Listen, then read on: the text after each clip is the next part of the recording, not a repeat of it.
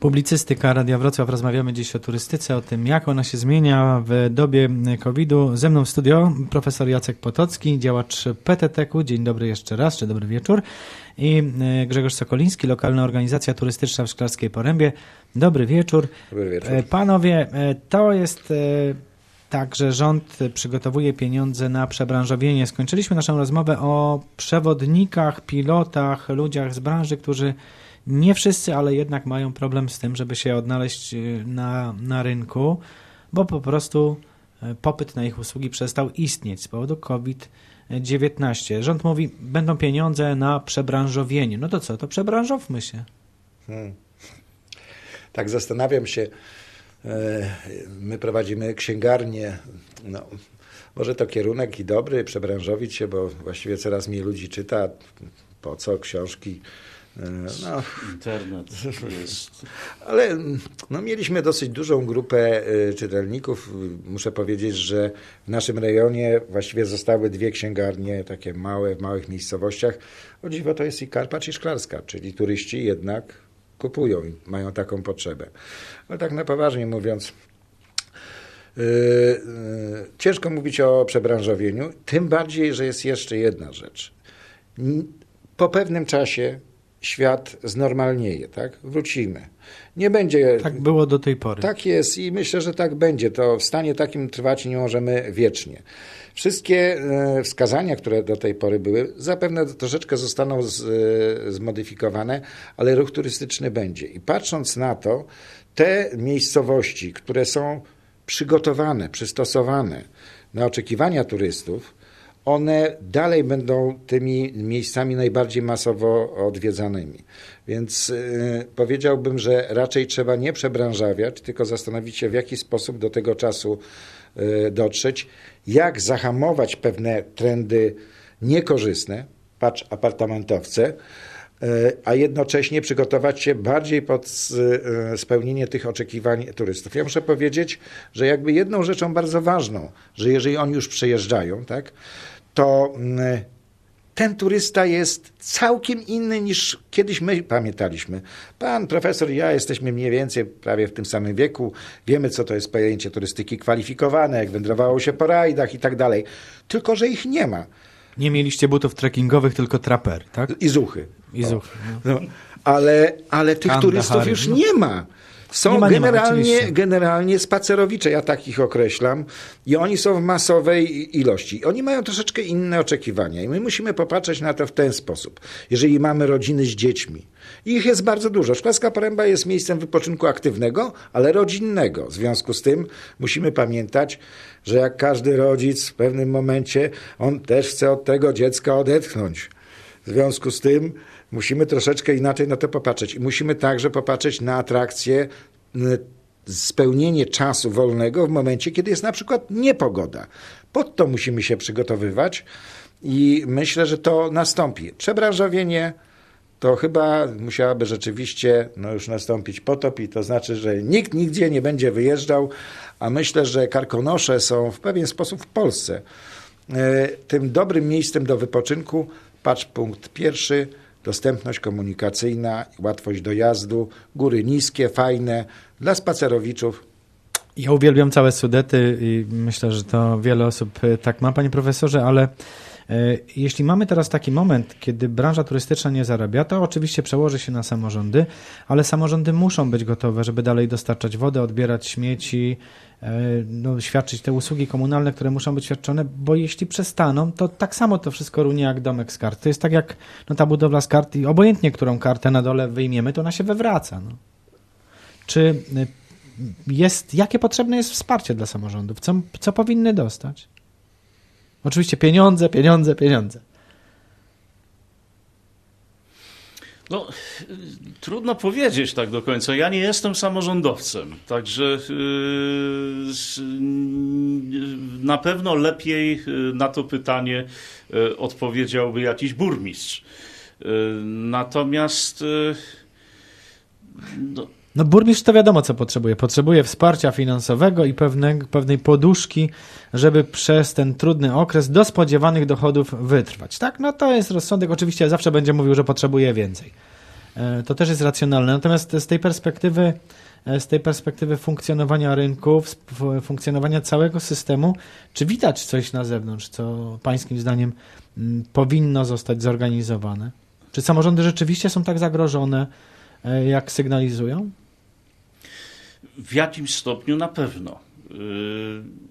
W jak wielkim, to też wszystko zależy od specyfiki miejscowości. Dlatego, że no rzeczywiście są takie, gdzie oprócz turystyki prawie nic nie ma.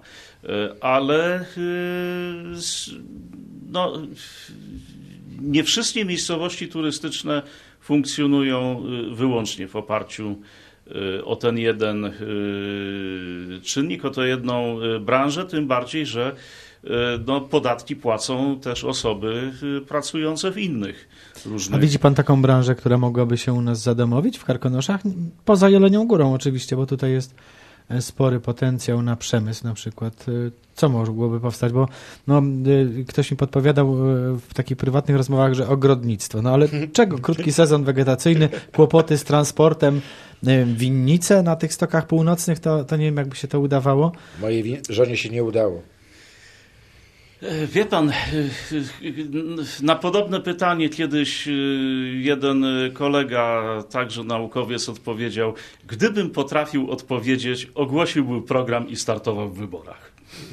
Albo, albo założył biznes. To też jest prawda, że gdyby ktoś wiedział dokładnie, co się uda, spróbowałby, ale jesteśmy w takim newralgicznym miejscu, kiedy turyści wyjechali, nie wiadomo czy przyjadą, możliwe są podróże służbowe i są obiekty, które są gotowe przyjąć gości w podróżach służbowych, ale tych jest no niewielu, no nie czarujmy się. No, no. Nie tylko służbowych. Ponieważ w rozporządzeniu jest także w celu wykonywania zawodu oraz e, w celach związanych z prowadzeniem działalności gospodarczej. Tak dokładnie jest zapisane w rozporządzeniu. Nie wiem, co to znaczy, ale okej. Okay. No, mało kto wie, no ale jest to jakaś tam furtka. Ale y, ja, ja, wrócę do Pana pierwszego stwierdzenia, co samorządy. Ja muszę powiedzieć, że myśmy występowali, mówię tutaj jako lokalna organizacja turystyczna, także do ministra finansów i y, prowadziliśmy rozmowy dotyczące takich wyjątkowych miejscowości jak Szklarska, Świeradów, Karpacz, które y, większość dochodu praktycznie całość osiągają tylko i wyłącznie dzięki ruchowi turystycznemu. I tutaj jest pole do działania e, rządu. Ono nie wymaga aż tak wielkich nakładów, bo po pierwsze łatwo jest określić, która miejscowość ma przeważającą część dochodu albo całkowitą z e, działalności turystycznej, bo to w sprawozdaniach finansowych, jeżeli chodzi o PKD, jest łatwe. Drugie, na pewno e, e, trzeba tym miejscowościom zrekompensować tak zwane dochody fakultatywne, utratę dochodów fakultatywnych. Co rozumiemy pod tym? To jest na przykład opłata miejscowa. W wypadku Szklarskiej Poręby to jest potężna część dochodów własnych gminy i ona została bezpowrotnie utracona. I po trzecie, patrząc na tym, że budżet naszych miejscowości, takich turystycznych, małych miejscowości, w dużej części tworzony jest przede wszystkim z podatku od nieruchomości, a w mniejszym stopniu z udziału w podatkach dochodowych, PIT-ach. W dużych miejscowościach jest to odwrotnie. W małych miejscowościach podatek od nieruchomości. I tutaj mamy problem, bo najbardziej zagrożone tą sytuacją jaka jest w tej chwili, tą pandemią, utratą płynności finansowej i upadkiem, są duże obiekty, które po pierwsze płacą podatki potężne, a po drugie mają dosyć duże dochody własne. Na sam koniec, panowie, czy grozi nam taka sytuacja, z jaką mamy do czynienia w Albanii, w Hiszpanii, czyli te szkielety wielkie w atrakcyjnych miejscach, opuszczone, stojące, czekające na lepsze czasy albo wysadzenie w powietrze? Panie profesorze? Jeżeli to jeszcze nie teraz. Myślę, że y, trochę potrwa. E, ja myślę, że e, szybciej nawet niż myślimy. E, szybciej niż myślimy, dlatego że wcześniej w tamtych państwach odbywało się to 20-30 lat. Świat uległ przyspieszeniu i w tej chwili w takiej skali budowania, a jeszcze jak patrzymy na kwestię pandemii i braku osiąganych dochodów, to może być to o wiele szybciej. Mamy także problemy prawne, bo proszę zwrócić uwagę, ja, ja to może tak podsumuję. Mój kolega kiedyś powiedział tak, a czym się martwisz? Mówi, jak zbankrutują, to się ich zlicytuje. Ja mówię, a jak się zlicytuje, jak tu jest 300 właścicieli? Każdy stan prawny jest inny. No to się rozbierze. No to jest problem z pozwoleniem na rozbiórkę, bo tutaj jest też 300 właścicieli.